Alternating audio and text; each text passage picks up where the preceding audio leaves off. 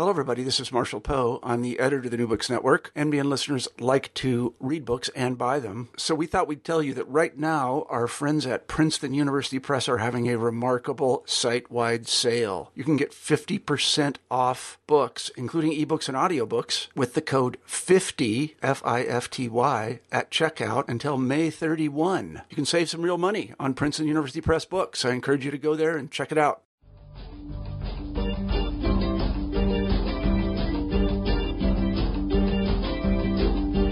Hello, and thanks for joining us for this episode of New Books in Philosophy. I'm Robert Talisse. I'm professor of philosophy at Vanderbilt University. I co host the program with Carrie Figdor, and Carrie is associate professor of philosophy at the University of Iowa. Today, my guest is Alfred Moore. Alfred is lecturer in political theory at the University of York. He has a new book which is titled Critical Elitism Deliberation, Democracy, and the Problem of Expertise. The book is published by Cambridge University Press. Now, according to a challenge that goes all the way back to Plato, democracy is unacceptable as a mode of political organization because it distributes political power equally among those who are unequal in wisdom. Plato goes on to object that democracies are suspicious of the very idea of expertise in political matters. He reasoned that political equality, that is the kind of political equality that's characteristic of a democracy, misleads citizens into thinking that each person is also equally wise. Long traditions in political philosophy have proposed various kinds of responses to Plato. And according to a predominant trend in contemporary political theory, public deliberation can serve as a way to meet some of Plato's challenges. Yet, appeals to public deliberation seem to reintroduce some of Plato's worries. For example, does the commitment to public deliberation suggest, with Plato, that wisdom in the end should rule? How can democracy introduce an ideal of deliberation that remains democratic? That's the general theme to which Alfred's book is devoted, and there's a lot to talk about. So why don't we begin where we usually do, uh, by greeting the author. Hi, Alfred. Hi, Bob. How are you doing today? I'm very well. How are you? Oh, I'm doing fine. Thanks for joining me on New Books in Philosophy. Hey, thanks for having me. No, no problem. Uh, why don't we start off where we usually do again? Uh, why don't you tell us a little bit about yourself?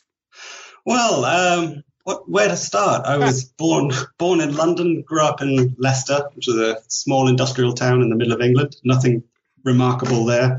I suppose I, my academic career is a little bit meandering. I mean, I um, I studied physics and philosophy as an undergraduate at King's College London, um, and between studying abroad and uh, a master's program in politics, I did a PhD in political thought at uh, the University of Bath and then um, got a temporary job in uh, in Ireland, and then from there I got a, a, European Union fellowship. God love the European Union. Um, to, to go to Vancouver for a few years to work on a project on epistemology and democracy. Uh, and it's that project uh, from which this book ultimately came. Um, and I suppose from um, after after I left Vancouver, I came to work at Cambridge on a project on conspiracy and democracy. So it was another research fellowship. Um, and that, I mean, more or less, more or less takes us up to the present. Where you, you're you're now sitting in a brand new office, I'm told. I'm now yes, I'm sitting in a brand new office. I now have a, a, I'm, I'm, now a lecturer in political theory at the University of York. I'm, I'm in my brand spanking new office. Uh, the, sh- the, walls are bare.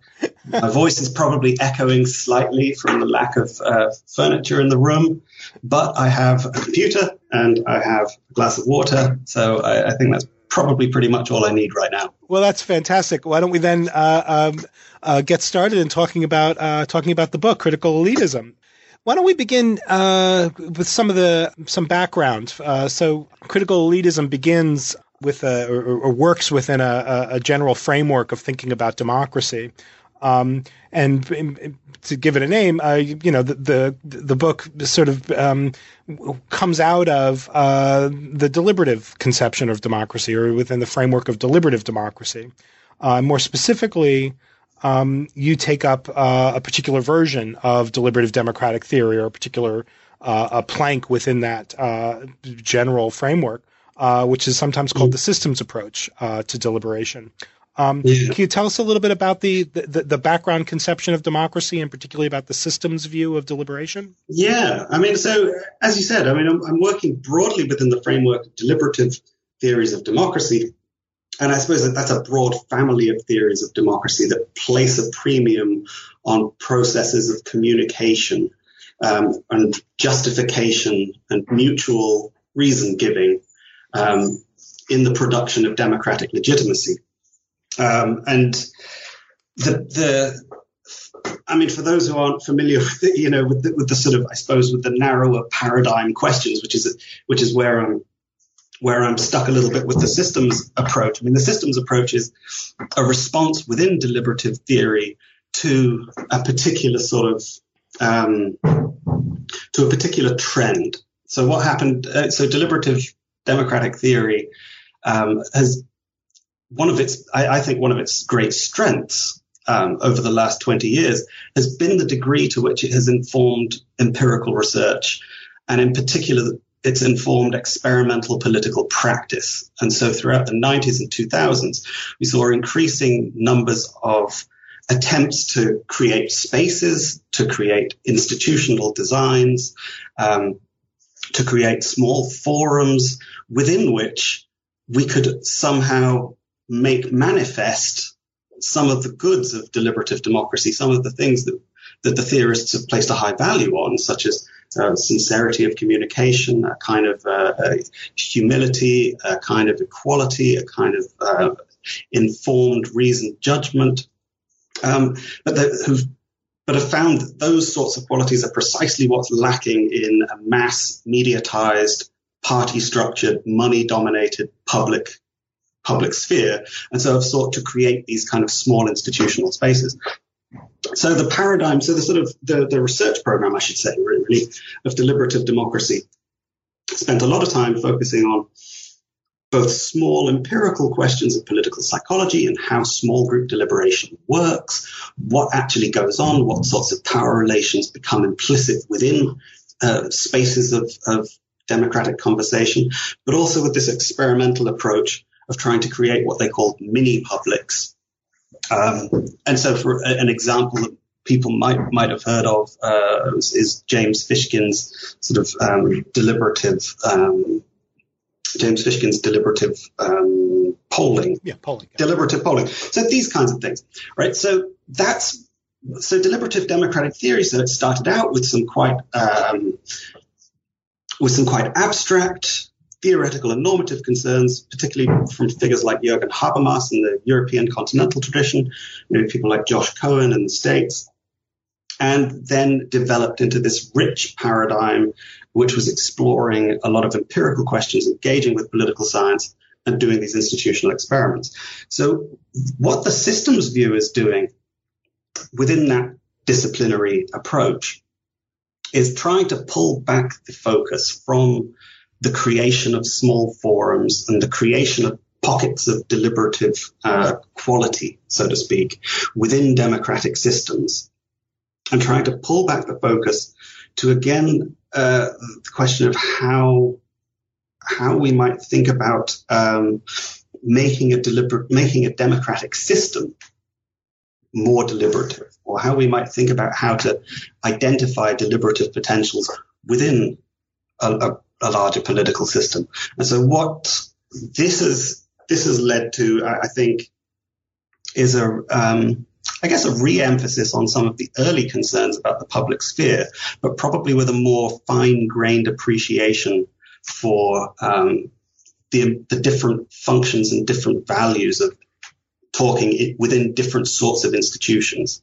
And so the deliberative systems view, you know, doesn't tries to move away from a, um, a conception of looking for one right forum and rather starts to ask, well, what sorts of qualities do different sorts of forums have? What are the specific qualities of legislatures versus what are the specific, you know, qualities of a, an open public debate and, of particular sorts of institutional spaces? So, it, so it asks a set of, I think it asks a set of old questions in a slightly new way, informed by the, the work that had gone on in between.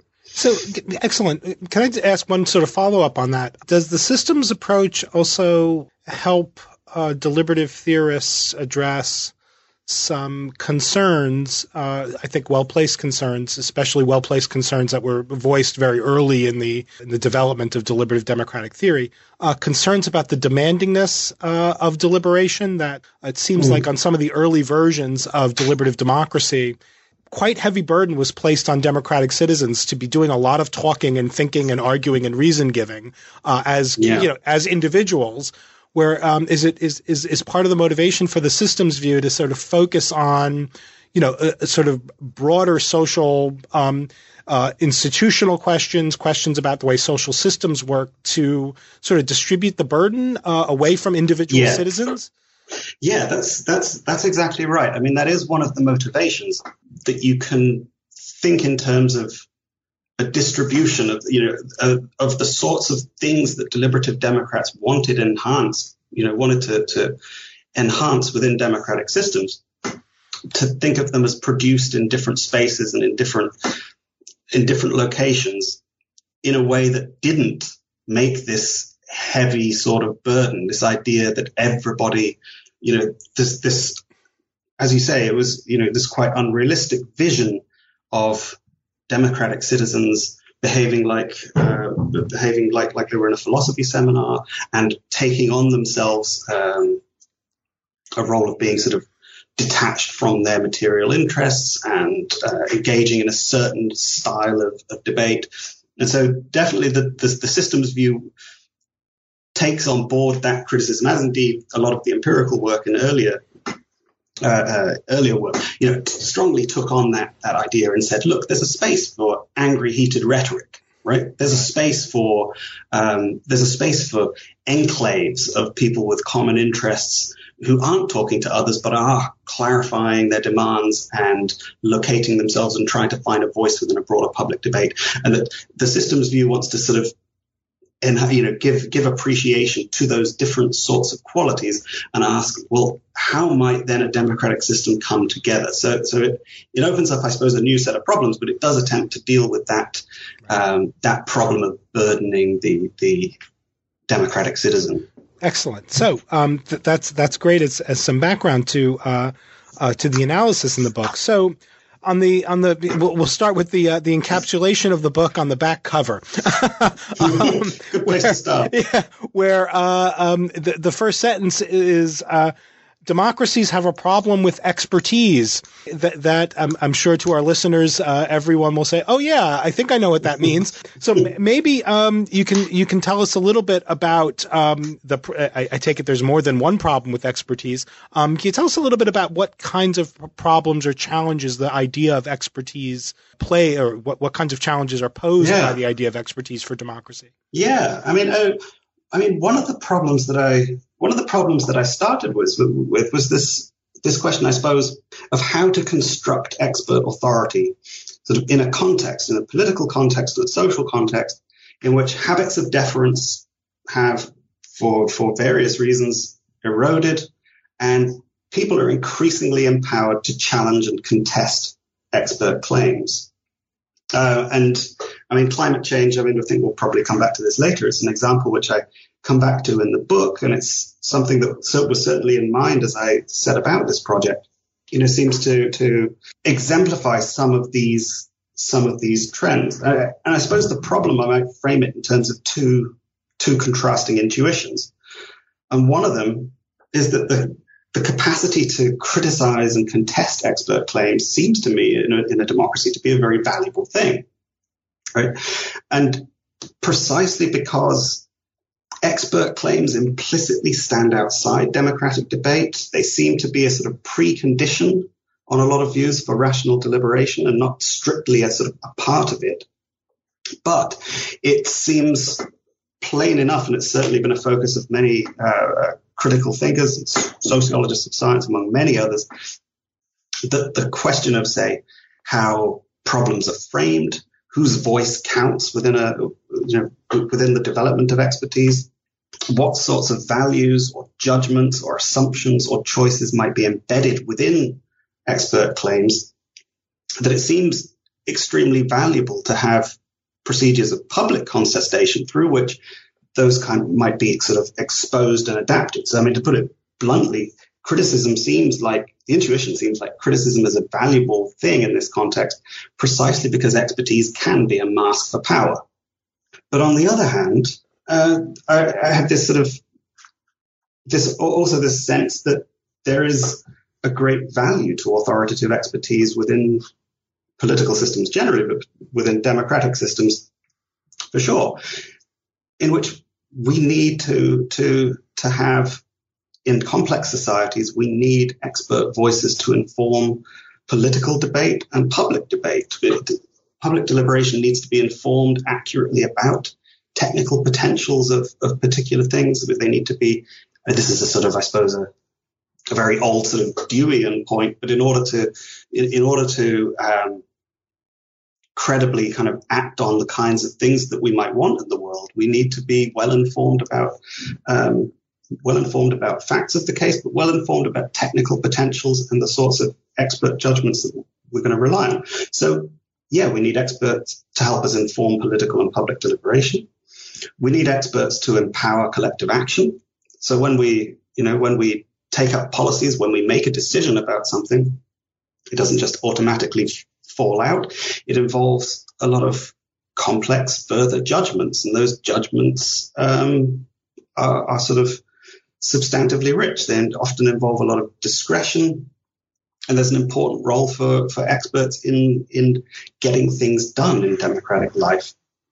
And I mean, and this isn't an exhaustive list of things that are, that are useful about expertise, but they're also valuable for sort of telling truth to power, so to speak, right? Of having a sort of of having a, somewhat autonomous basis from which to push back against political claims. Um, and so, as uh, the sociologist Michael Schudson puts it, you know, we don't want our experts to be toadies, just telling politicians or telling the people, in fact, what they want to hear. So I have these sort of two, you know, these two intuitions sort of pushing against one another that, that, are, that are saying, yes, there's something valuable about having contestation and criticism, and there's something valuable about expert authority. And the question, so the question I sort of, en, you know, ended up framing this as was how do we how do we have inclusion without collapsing the very concept of expertise? So how do we engage public judgment in ex- expert practices in a way that doesn't just reduce to a kind of populism? Right, excellent. So yeah, it's it's a it's a problem with a with with a long pedigree. uh, yeah, uh, right. Uh, say, going so. back to Plato. Um, so yeah. the the, the uh, let me just make sure I've got it. So the the sort of two prongs, the the the the, the competing intuitions are are as follows. Uh, on the one hand, it seems like it's it's it's essential to democracy that nobody has to defer his or her judgment. Uh, that uh, that democracy involves um, exercises of judgment, uh, and um, that includes um, processes of uh, challenge and objection and contestation. So it looks like we need a lot of that. On the other hand, the complex problems to which democracies um, uh, that democracies have to address look like they can be addressed intelligently, to use a Deweyan word, uh, uh, only um, if there is some degree of um, acknowledged expertise. Only if we can, let me put it this way to further Deweyanize the thought, um, uh, only if we could make um, good use of the division of epistemic labor. Is that right? Yeah. Yeah. Excellent. So um, th- then I guess one way to, and, and the way that you, you, you cash out the, uh, the issue um, or the way that you characterize the conflict between these two intuitions is that we need to distinction them between epistemic authority and political authority. Is that right? Yeah, or, and or, or I suppose, as as I as I put it, is more that we need a a democratic account of expert authority, in a sense. I mean, oh, one of the things that I so one of the things that I try to do is is try to think about expert authority not as something that stands outside politics and that simply must be taken up in deliberation or taken up, you know, taken up somewhat blindly, that we're sort of in a, in a position of having to rely on experts in this sense before we can then go on to, to form our own judgments and, and, and so on. But one in which there's a sense in which the judgment of the judgment of ordinary citizens is involved in the production of expert authority. Yeah, um, could you tell us a little bit how, about how that works? So one of the big, I suppose, I do start with that distinction between sort of epistemic and political authority, and I, one of the ways in which you might commonly distinguish between political and epistemic authority is in terms of the role of a kind of surrender of judgment. Right. And we might think that, you know, oh, oh, we commonly think that the concept of authority, the concept of political authority, but also the concept of epistemic authority, involves some moment of surrendering one's judgment and replacing it with the judgment of another. Right? It involves this this notion of um, surrendering. But in political relations, we can also quite clearly sort of distinguish between submitting in our conduct but not in our private judgment. So we can say, I'm choosing to, you know, so we can say I'm choosing to go along with political authority, but I'm not giving up my independent judgment of the, the terms of that relationship, so to speak. So there always remains this sort of tension between sort of trust and judgment within relations of authority. And I suppose the puzzle that I was I was thinking, at least at this level of thinking about concepts of expert authority, was that this sort of separation seems not to apply so easily to expert authority. Because the idea that we could separate our sort of public conformity on the one hand to our private judgments on the other sort of doesn't seem to work when we're when we're being asked to defer, you know, to to in essence say um, believe a claim because some authority has has has made it. And so it's this, you know, and I mean, Nancy Rosenblum, I use as an example of, of someone who sort of sets up this problem. So Nancy Rosenblum sort of mentions, you know, she says that the liberal dynamic of trust, distrust, and judgment is irrelevant to epistemic authority. Deference to the superior knowledge of experts is just that, and it stems from a sense of inferiority and faith. And so what I wanted to do was then sort of push back against that sort of intuition a bit, you know, and, and, and get to a sense in which we can still have expert authority, but we can have it in a way that engages our judgment of the terms of the relationship itself. And it's and it's in this context that I draw on I found it I just found it useful to draw on Jonathan Cohen's distinction between belief and acceptance as a as a sort of as a way of framing this um, more critical relationship that we might have between, you know, because he distinguishes between belief in the sense of, say, reporting or introspecting some feeling that you just happen to have about the world, right, about the, the truth of something, and acceptance as a reflective, conscious judgment to take up a claim as what he calls a sort of a policy for reasoning, as a decision to make something present in your judgment. Um, and so I found that a useful way of, of framing this possibility of being within a relation of epistemic authority and yet not letting go of one's capacity to uh, one's capacity to sort of judge the, the terms of that relationship. So is the thought then that um, in in when it comes to the epistemic authority, the, the, the, report of the of the epistemic authority is such that one could um, uh, defer uh, to that uh, authority uh, and in some sense um, adopt the report from the authority without um, without sort of fully surrendering one's judgment. Yeah, yeah. I mean, that's the that's the thought. I mean, that's the idea. That's the thought I wanted to at least develop and and, and try to you know, and, and try to work with here. And this idea um, that, you know, you could agree to treat something as a fact for the purposes of a policy deliberation while continuing perhaps to not believe it or to privately doubt it and to have, you know, and to contain those, those doubts while one is still in this in this relationship so that we can be within a relationship where we accept authoritative claims and yet still worry about them. Um, and so, I mean, it's, I, and, and I suppose that's, and that's something that I, I try to push through later in the book where I talk about sort of institutions and practices of, of contestation because it's sort of, I, I argue, I suppose, that part of the value of contestation is that it encourages a reflective relationship, right? It encourages this, the possibility of reflective acceptance instead of, say, just blind belief or disbelief, or just a, you know, happening to believe or disbelieve claims. Right. So good. So why don't we um, maybe then uh, I'll ask you to at this point sort of pull, you know, to, to, to fill in more of the detail of the positive view. So your your your your view, which um, sort of has as its central plank this kind of distinction where it's possible to g- give epistemic authorities their due without surrendering uh, uh, uh, or, or without in, in, in problematic ways uh, deferring. That is, that there's a space where you can give the authorities their due, but still uh, exercise your judgment. You call this view mm-hmm. uh, critical elitism. Can you can you spell out some of the details about the the, the, the broader picture?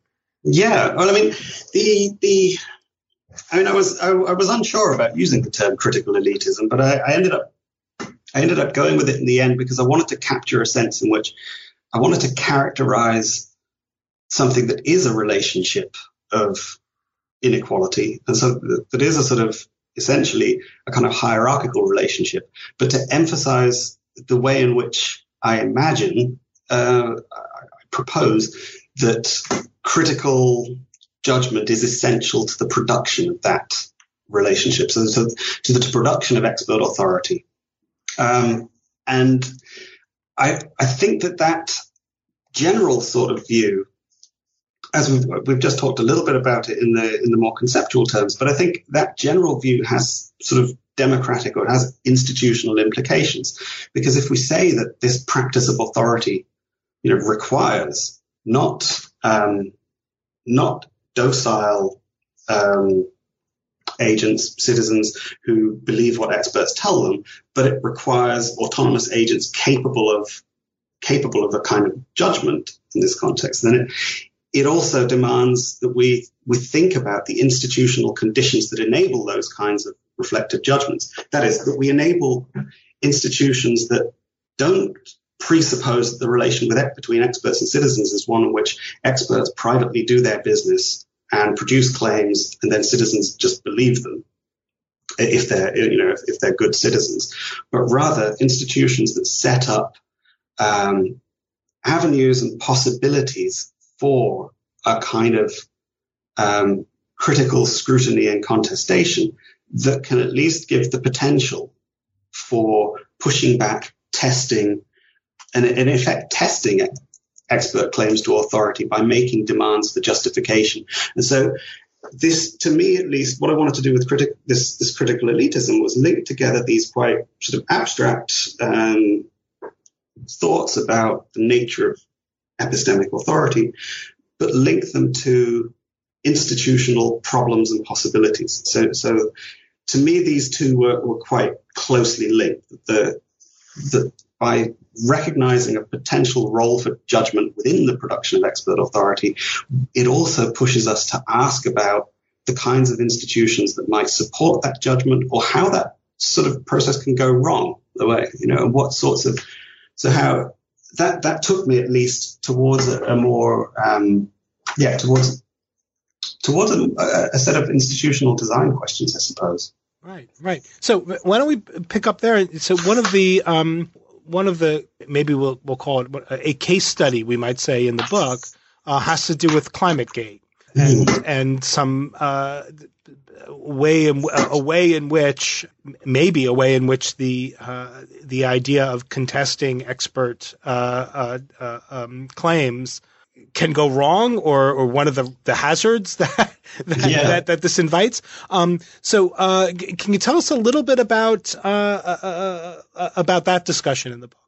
Yeah. So, I mean, as I said at the beginning, I mean, one of the one of the one of the cases, one of the problems that sort of animated this in a, in a way was the, the question of climate change and that and particularly the way in which the the way in which knowledge about climate change was supposed to function in public debate.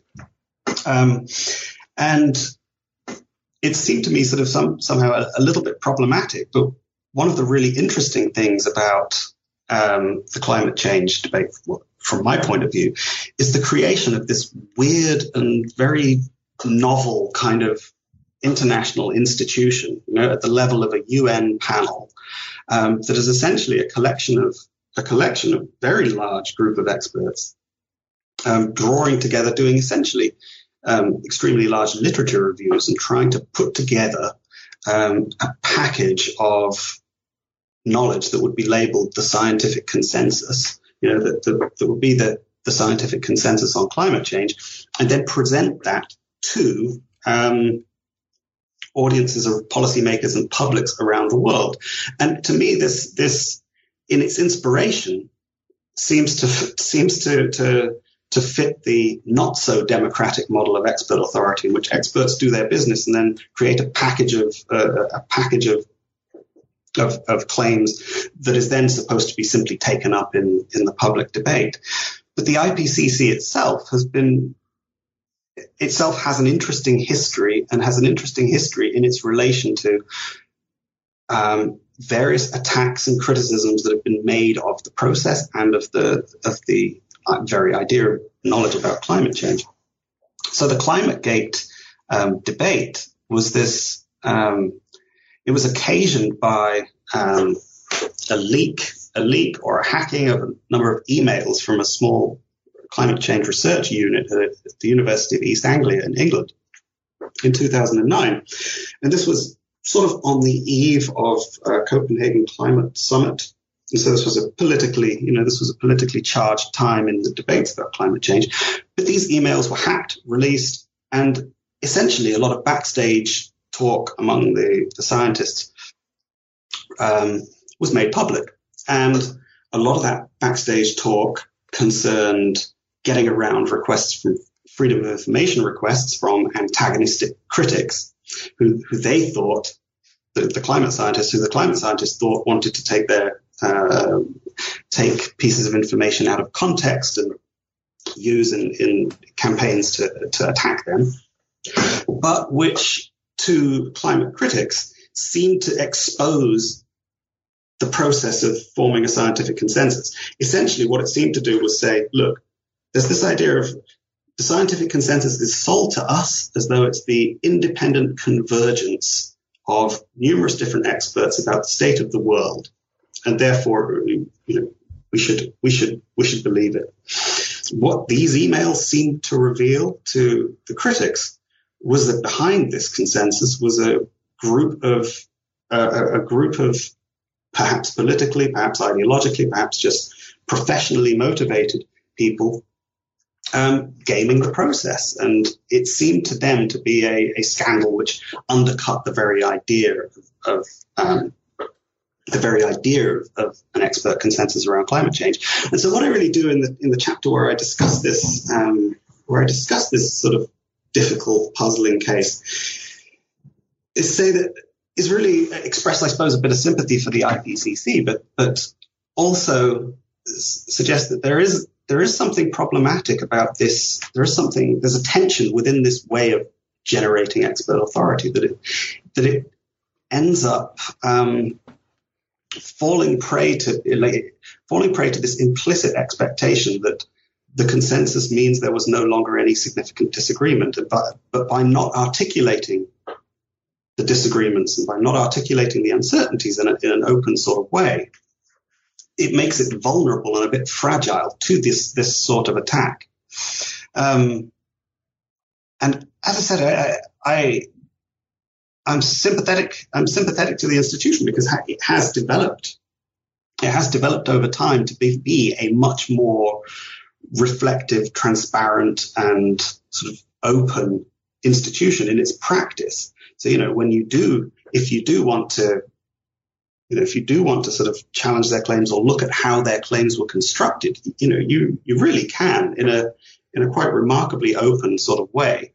But there's still this implicit, I think they, they, they end up struggling against this implicit, um, conception of expert authority that's, that's there in the, in the very idea of, you know, putting together a giant international panel and developing something that's supposed to just stand as a sort of you know, as a sort of unit of expert claim in subsequent public debates. Right, right. So, yeah, so, so it yeah. looks as if there, um, the, the tension that you're pointing to is, is, is really interesting because, um, you know, it's not uncommon uh, for to, to hear people, um, uh, at least in the states, I should say. Maybe this is uh, unique to the states. Um, sort of um, express the thought that um, you know, uh, uh, you know, um, uh, geeky professors aren't going to tell them, aren't going to dictate to, to me what to think about anything. right? yeah. There's this idea that um, that there's something conspiratorial about, um, uh, you know, when people talk about the scientific consensus on climate change, um, yeah. and the the the the the the, the climate um, change deniers. Uh, sort of think that there's a that where there's consensus, there's got to be some kind of uh, um, you know something conspiratorial or yeah. or something forced and not rational about the consensus. Yeah. Um, and so I wonder, you know, to to what extent then does the um, does the, uh, the the idea that expert authority is in a democratic system has to be authorized in a way uh, through popular processes of criticism and, and challenge and contestation. Uh, to what extent does that require um, uh, of of democratic citizens, the people doing the the, con- the contesting and the challenging, you know, a level of scientific competence. So uh, let me just give mm. one hmm. other example, maybe unique, to, maybe unique to the states. I suspect it is, unfortunately. Um, mm. Well, not. I mean, I suspect that I mean, this happens in the states, and it's unfortunate. Um, hmm. uh, when um, uh, in the states, we still hear people um, say things like um, "evolution's just a theory." yeah, yeah. Right. And so, um, yeah. and it seems as if uh, in that people who are creationists of some kind or intelligent design people of some kind sort of say it's just a theory. Clearly, they're they're being misled, or they're, they're employing a concept of theory yeah. that doesn't doesn't jibe well. I mean, with um, you know how science works, right? Like, yeah. well, yeah, everything's just a theory, and yeah, in a certain sense, some theories are better confirmed than others, and so uh, that it's that it's just a theory is what makes it scientific, not what yeah. makes it something that we're we're not that we are, that that there's no requirement uh, uh, yeah. rationality to adopt, right? Mm. I mean, I, yeah, because this is, I mean, in, in a way, this this this put this brings back this, that sort of essential problem, you know, this this essential problem that, that we have at the beginning, where okay, if we might we might want some you know, we might want our sort of expert claims to be open to um, the possibilities of criticism and, and scrutiny in various ways. And yet, it seems that the sort of public scrutiny is going is is going to be uninformed in such a way that that makes it very counterproductive.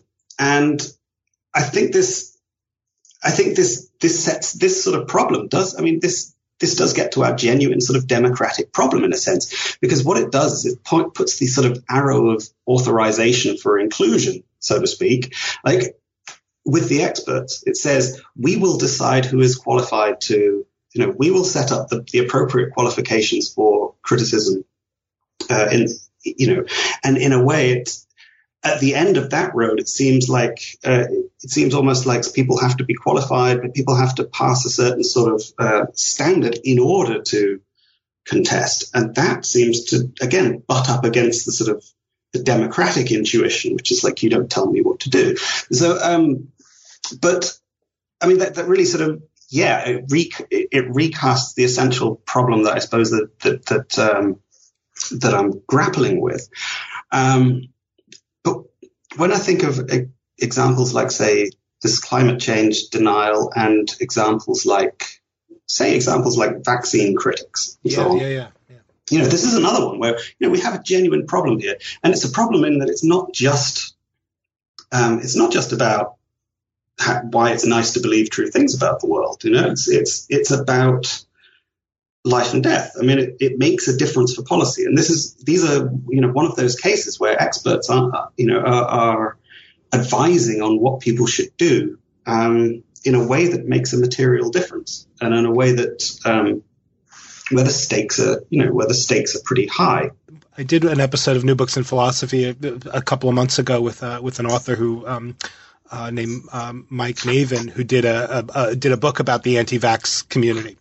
Sounds like a book I should have read. uh, you know, well, it, it's an it's a it was a very interesting book. You can go listen to the interview. Uh, yeah, but, I will. Um, I will. One of the things that was very very interesting about that particular community is that um, uh, the, the average anti-vaxer knows more about the vaccines than your average citizen.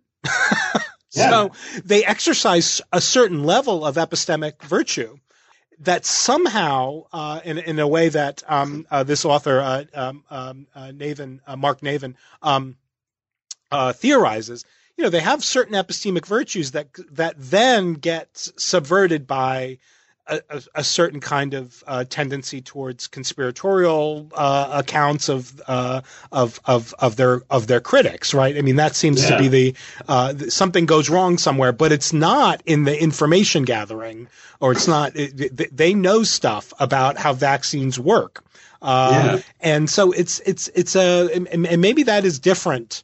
Uh, from um, from the client from the climate change denial group. Well, I, I mean, I, I, I don't know. I mean, it, from from what I know of some of the opinion and survey research, I mean, there's a lot of political science stuff and political psychology on on this in the climate change area.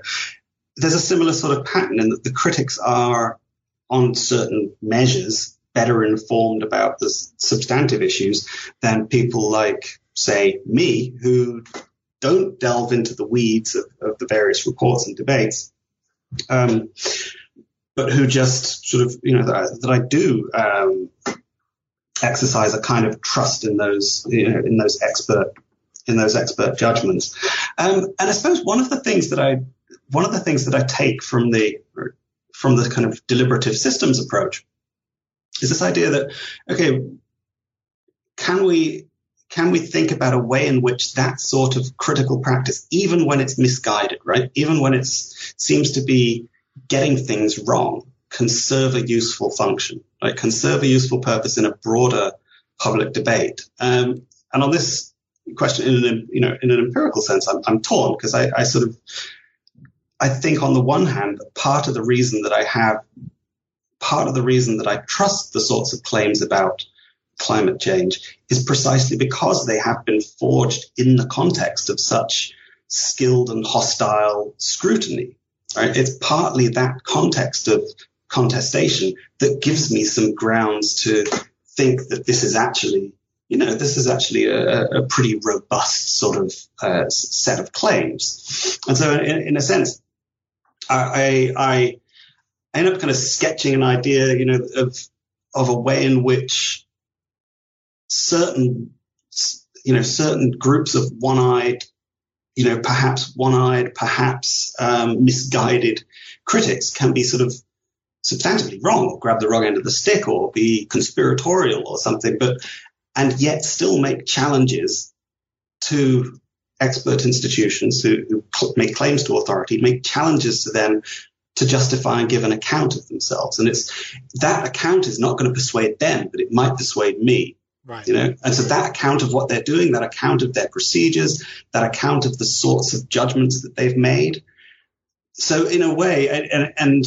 i'm the reason i'm wary is that i'm, I'm aware that this sort of um, this sort of thing I- you know by saying well these these these um, you know these wild and unruly implacable obstinate conspiratorial perhaps even you know malignly motivated or you know financially motivated critics can have some can somehow be turned like by some invisible hand into a you know into a way of Resource, strengthening yeah. expert a re- resource for strengthening expert authority. I mean, I, I I'm, I'm sort of torn because in, clearly that can go wrong too, right? The contestatory environment can be gamed and it can you know, but it, I I I wanted to develop that as one sort of potential in which we could say, look, doesn't have to be the case that everybody is, you know, that, that these critics are right or that even that they have a particularly good point.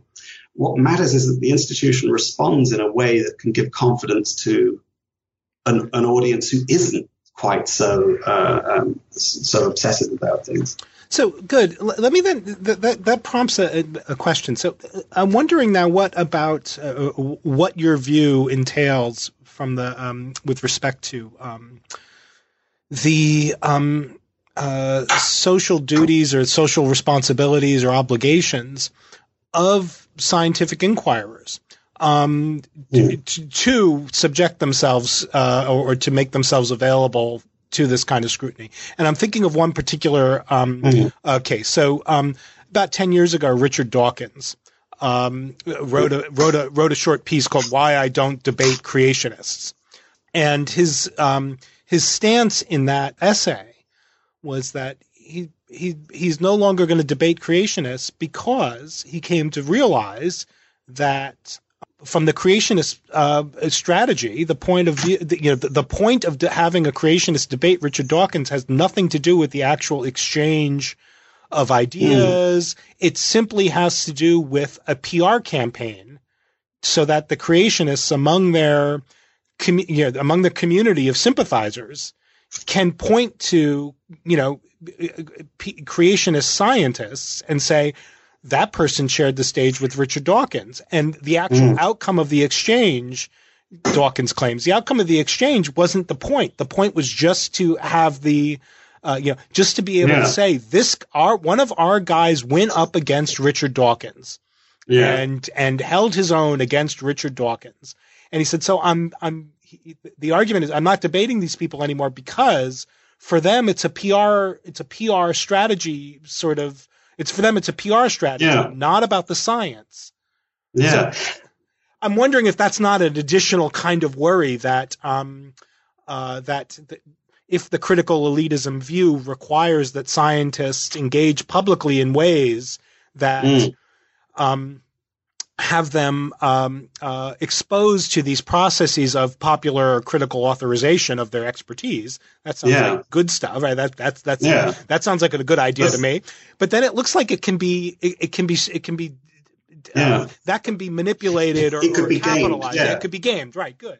Yeah, and, and I I mean I I I agree with you. I mean because I think that is a serious. I mean that is a that's a difficult sort of judgment that scientists will have to that scientists have to make. I mean, I, when you were saying that, I was thinking of a different example, but that um, I, I, was recently at a talk with Deborah Lipstadt, who was in a similar situation with respect to Holocaust deniers, and who simply wanted the implicit status that came with being on a platform in a, in in a way that appeared as though they were two um, rival equally credible views on this. And, and I think and I think the way in which one of the ways in which we can respond to this is to is to think in more differentiated institutional terms about the kinds of platforms or the kinds of ways we might engage. Like on one sort of platform is this debating, you know, debating the rival experts or the rival claims. But I mean, I give an ex- example in the book of a, of a, of a different way of um, of engaging with critics that involved that involved in this case, in the case of the Dutch Environment Agency, actually inviting climate skeptics into their building, um, and it involved proactively taking, you know, proactively um, inviting a sort of crowdsourced, um, crit, you know, scrutiny of some of their documents with a typology of errors that they might find, right? So they, so they in effect take the initiative of saying, you know, we will frame what look like appropriate sorts of errors. Um, and so, in that sense, you might, you know, you, you that expert institutions experts do have, I think, this this sort of duty, but they can be proactive about it in ways that that can resist this sort of gaming. Because I, I but but I think you're right. I mean, this is this is something that's become more apparent certainly over the over the last few years, and since I wrote the book, it's become very politically apparent that you know that there's a they're engaging in what look like a, looks like a substantive debate can actually be a strategy of distraction or a strategy of promotion or to doing something quite different. And I think clearly as a matter of sort of practical judgment, experts do need to be aware of that context. But the the it, it point you know it points to a, a temptation, right? It, it it points to a temptation of withdrawal. And I think in the example of the climate skeptic, uh, sorry, in the example of the climate gate debate, one of the things that you see in the emails is precisely a, a sort of um, a sense on the part of experts of not wanting to give fuel to the critics, of not wanting to engage, and of wanting to, you know, with good reason, I think, you know, one, you know, suspecting that freedom of information requests were part of a gaming, right? That they were they, they were part of a a political um, struggle in which they were being played, and yet by trying to withdraw in a certain kind of way, they ended up inviting more suspicion, right? By by by trying to evade freedom of information. So I mean, I think it just puts where, where we're dealing with these, uh, you know, where we're dealing with political issues that engage serious material and ideological oppositions, it's unavoidably and unfortunately does put experts in the position of having to make what are essentially political judgments and judgments about how their words carry weight and about how their um, and how the way the strategies of engagement that they that they deploy, how they work, and how they you know and, and how they can backfire. So, I, I, but I think that's a genuine you know a genuine problem. Yeah, and I guess that one good. I, I, guess that one dimension of the problem in, in this sort of the way in which the, the way in which this sort of this idea of sort of critical legitimation of epistemic authority, um, the way in which it can be gamed, it's sort of um, it, it the, the, the, the scientific community actually has is, is put in a, a position where, you know, their the critics aren't aren't really playing the same game that they are. You know what I mean? Yeah. That the critics are really after something else, right? They're yeah. after, and so it's not even clear whether the scientific community has any of the skills, yeah, right, that would enable them to to navigate this well. I mean, it, yeah, it, it, it, it seems like the, the, the the problem runs deep. I guess is, is yeah, and, and it raises the unfortunate, uh, you know, it raises the unfortunate specter of a, a, group of climate scientists hiring Karl Rove to do their PR. You know, exactly. we want to, if we want to, you know, if we want to fight back in a credible way, and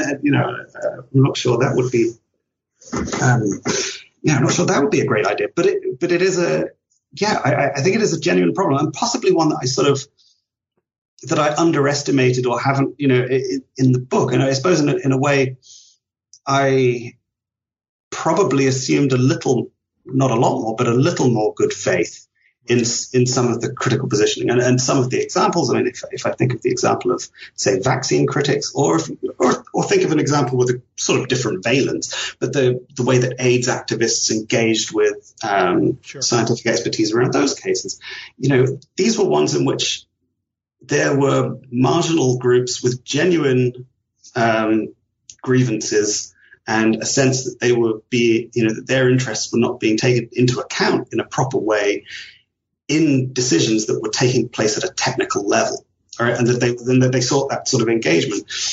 But I mean, where we are dealing, you know, but but um, and there's particularly now, I think, a you know a, a growing literature on sort of agnotology or the the the, um, the study of the production of uncertainty, right. in which you know in which you do see an explicit political um, gaming of scientific processes of, uh, you know, sort of, of scientific procedures, and in a way that they're particularly vulnerable to, precisely because they don't have the kind of this um, political or institutional sort of way of thinking about what they're doing.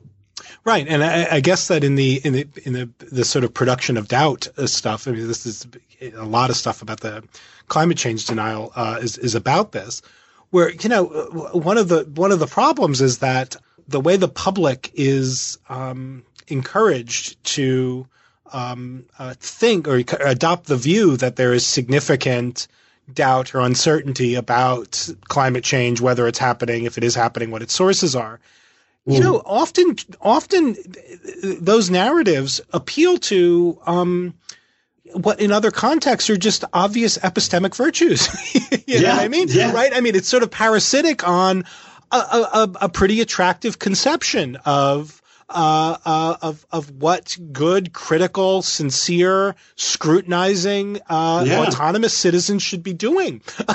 yeah, and yeah, somehow I, subverts it, right? Yeah, I this, uh, yeah, I agree. I mean, it's it's it is that's that's it gets a lot of its charge precisely from that sort of claim, you know, and that the and the, the, climate denialists they don't call themselves denialists, of course, exactly they call themselves skeptics, That's exactly and, and precisely the you know and the struggle to define them as de, you know denialists with some sort of clearly psychological problem is the implication of denial, rather than skeptics, which carries all of the good baggage from Galileo to, to today. Through you know, so this um, this sort of subversion of what seem like epistemic virtues of citizens is genuinely, you know, is genuinely problematic. Well, um, Alfred, you've been very generous with your time, and, and uh, uh, you know the, the, the last uh, uh you know six or eight minutes of our conversation just suggest to our listeners that uh, that the critical elitism book that you've just written really opens up, uh, you know, not only lays the framework for thinking about, but really opens up a broad range of of questions. So maybe it's appropriate yeah. then uh, uh, to ask my usual, you know, final question. Um, what will you work on next? yeah, great question. great question. I mean, there, there. I, my, my, my. I suppose I'm working. I'm really. I'm working on a, a few different things come come next. I mean, one of them. One of them sort of follows directly from this, right? And follows directly from the shape of our conversation which is, as I mentioned, uh, the last couple of years I've been working on a research project at Cambridge called Conspiracy and Democracy. It's been quite a broad ranging um, sort of res- research project, um, but in which I've had a particular interest in questions of, well, the sort of questions we've just been talking about now, right? The, um, and also more general, as in beyond the question of expertise, questions of the relationship between trust and distrust in democratic systems. So I'm particularly interested in developing this idea of uh, developing or working more on the ideas of trust and distrust. Um, and I was going to, I mean, one of the things that I noticed when we were when we've been doing some of this research around people who are writing and thinking about conspiracy and conspiracism is that a lot of them, a lot of the work is in political psychology, um, and among the many examples, one of the most prominent, one of the prominent examples that's used is climate change denial. It's used as a proxy. And indeed, in one of the papers, a guy called Stephan Lewandowsky, who's a quite prominent, um, who's a quite prominent political psychologist who has written about climate change denial and has studied climate denialists. Um, he even makes a comment in relation to scientific consensus where he says he thinks that, you know, he, he says sort of in passing and at the beginning of one of his papers about how you know the prominence of conspiracist ideation in this context is no surprise when we when we think that if people see what looks like a consensus and then they find out that behind the scenes that's actually people disagreed in fact and then somehow there was some decision to, to, to make this the consensus they'll think that that was a conspiracy and so so one of the strands of work sort of follows directly from that in, in thinking more about the relationship of trust and distrust.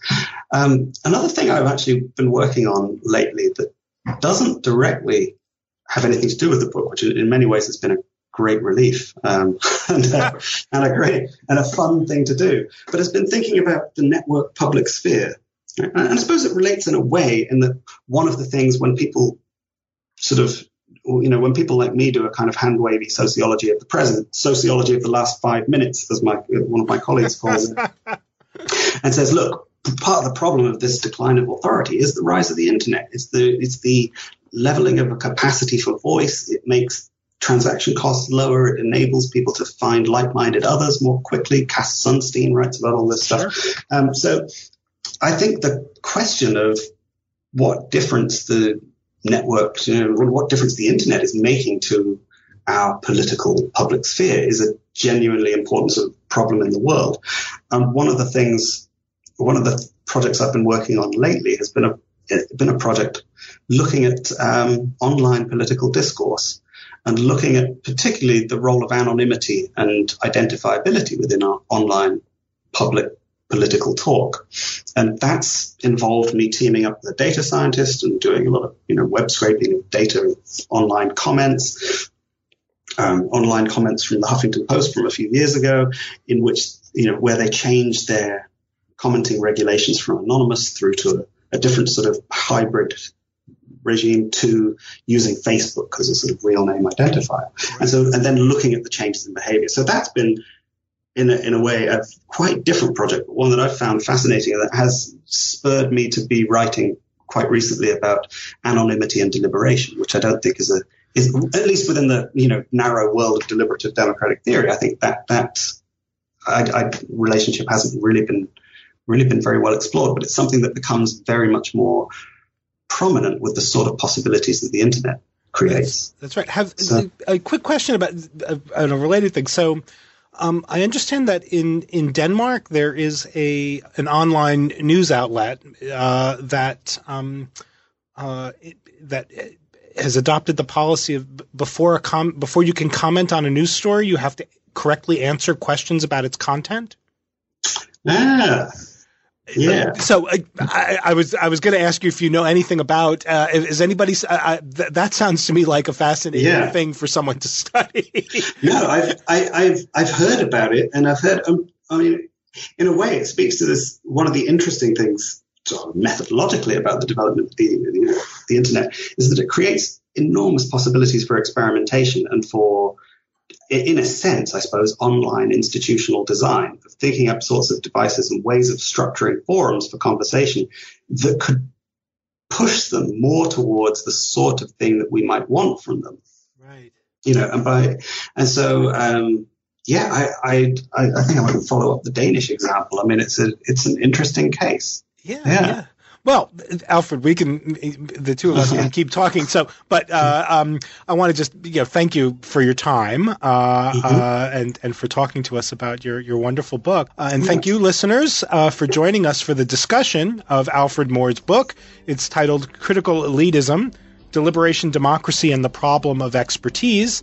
Uh, it's published with Cambridge, Cambridge University Press. Um, thanks for tuning in to New Books in Philosophy, and have a good day. Bye for now.